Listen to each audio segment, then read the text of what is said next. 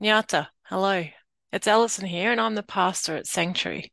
We're based on Peek Whurrong country down in Warrnambool.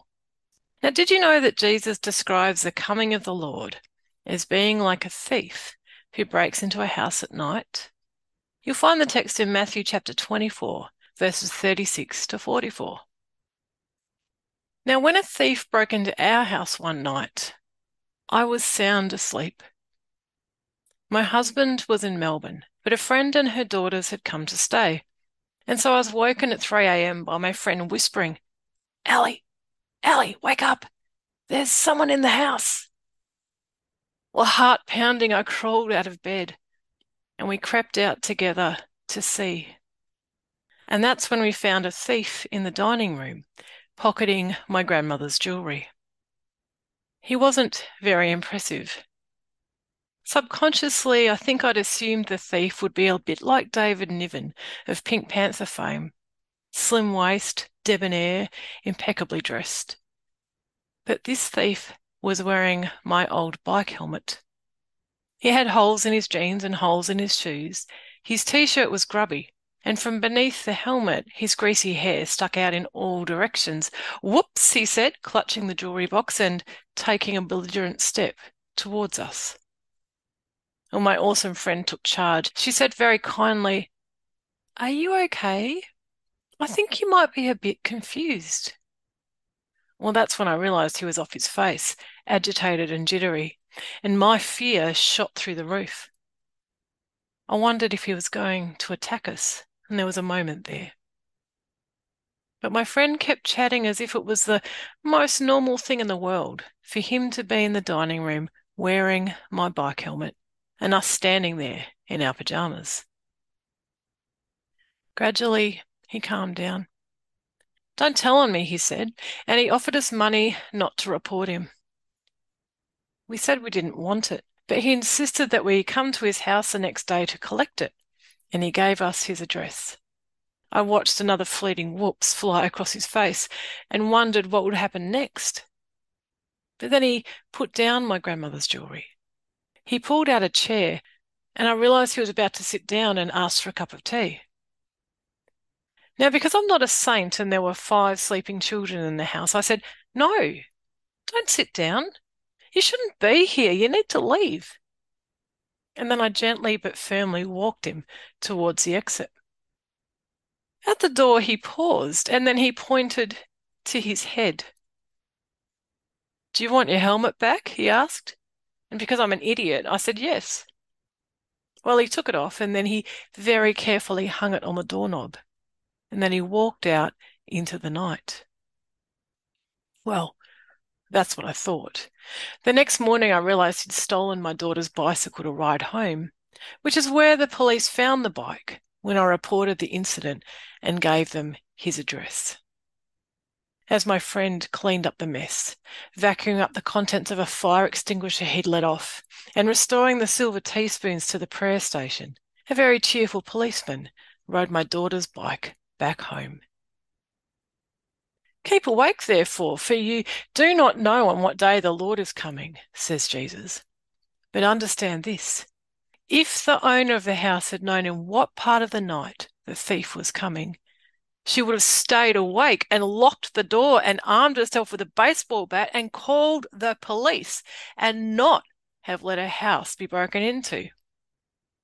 Therefore, you must also be ready, for the human one is coming at an unexpected hour. And you'll find most of those words in Matthew chapter 24, verses 42 to 44. So, what is Jesus saying, Am I really supposed to be greeting him with a baseball bat? Or to batten down the hatches and lock Jesus Christ out? Because in this, the first week of Advent, we are presented with this image of Jesus coming like a thief in the night. And given the context of the whole gospel, the stories of his life and ministry, I don't think he'll be much like David Niven. Instead, I think I can expect someone a bit more like my burglar. Poor and scruffy, seemingly untrustworthy, and perhaps slightly threatening, but ready to pull out a chair and have a cup of tea and find out if I want my bike helmet back. We sing, Come Lord Christ, in the stranger's guise. But do we really mean it? Do we really want Christ to turn up in the prisoner or the addict or the fool or in a bumbling man like my own burglar, who, when charged with the burglary, promptly breached the conditions of his bail by stealing some pork chops? Because I suspect that this is pretty much how Jesus comes. In the next chapter of Matthew, Jesus tells a story about how and when we serve our King. I was hungry, and you gave me food. I was thirsty, and you gave me something to drink. I was a stranger, and you welcomed me. I was naked, and you gave me clothing. I was sick, and you took care of me. I was in prison, and you visited me. Truly, I tell you, just as you did it to one of the least of these who are members of my family, you did it to me, says Jesus in his story, which you find in Matthew chapter 25. When he stole the pork chops, my burglar was asked why he had stolen them. I was hungry, he said, and I hadn't offered him a sandwich. He was angling for a cup of tea but I said it was time to leave. He wasn't quite naked, but his clothes were pretty shabby, and I could see his big toes poking through his shoes. But I didn't give him one of my husband's shirts. I didn't offer him new sneakers. He was a stranger, but I didn't welcome him. Instead, I walked him out of the house and reported him to the police. And then, on my account, and despite my request not to press charges, he was sent to prison, and I did not visit him. I'm not beating myself up about all this. It was three o'clock in the morning. He was high as a kite and showed more than a hint of aggression. And there were kids. Even so, I wasn't prepared for the thief in the night, and I didn't welcome him in. And it leads me to think about how it will be when our Lord comes. I'm thinking he'll turn up in the way that I least expect, and I'll probably find him offensive, somewhat threatening, or perhaps, as the Apostle Paul puts it, foolish and contemptible. I expect that my neat little life will be turned upside down, and I'll be cleaning up what feels like chaos. I'm thinking that a thief usually manages to take things away. And so I wonder what Jesus plans to grab. Maybe there are things which I hold precious that are obstacles to faith. And maybe they can only be stolen when my defenses are down, when I'm asleep and vulnerable. And so I wonder what these things will be. I'm thinking I'll come out of the encounter knowing a lot more about myself, what I have capacity for, what I need to pray about, and what needs a whole lot of work. And if God has anything to do with it, then I reckon I'll also come out with a rollicking good story and the gratitude that comes from sharing an adventure with a kind and compassionate friend. This Advent, I invite you to think about Jesus coming as a thief in the night. And I invite you to wonder first, what do you cling to? And what might the thief steal from you for your ultimate good? What do you cling to? What possessions, what ideas, what loyalties, what theologies? And what might the thief steal from you for your ultimate good. Second, I wonder when are you most oblivious, most vulnerable, most unlikely to resist the thief? When are you most oblivious and most unlikely to resist?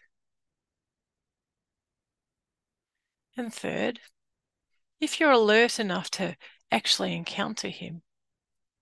If he appears offensive and threatening, or foolish and contemptible, will you welcome him in? And how will you do that? A few things to wonder. I'll leave you to wonder about these things, but let us pray in a paraphrase from Romans 13. Salvation is closer than when we first believed. The night is far gone and the day is near. So let us lay aside the works of darkness and put on the pajamas of light. And may God grant sleep to the beloved. And while you are slumbering, may Christ steal away what needs to be taken from you. And may the Spirit fill your newfound emptiness with stories and songs of joy. In the name of Christ. Amen. There's always more to read on our website, that's sanctuarybaptist.org.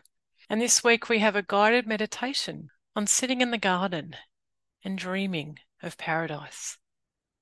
Sanctuary is funded entirely by members and supporters. And if you'd like to support the work of this little church, you can make a donation via PayPal. And you'll find the details for this on the website. This week's reflection was prepared on the lands of the Peek Whurrong people of the Eastern Maar Nation a land which was taken by force and has never been ceded. It's been a week of incessant rain and unseasonable cold.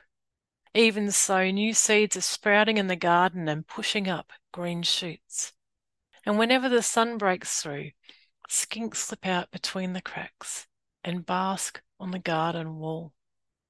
I pay my respects to elders past and present, the peace of the land, earth, sea, and sky be with us all. Amen.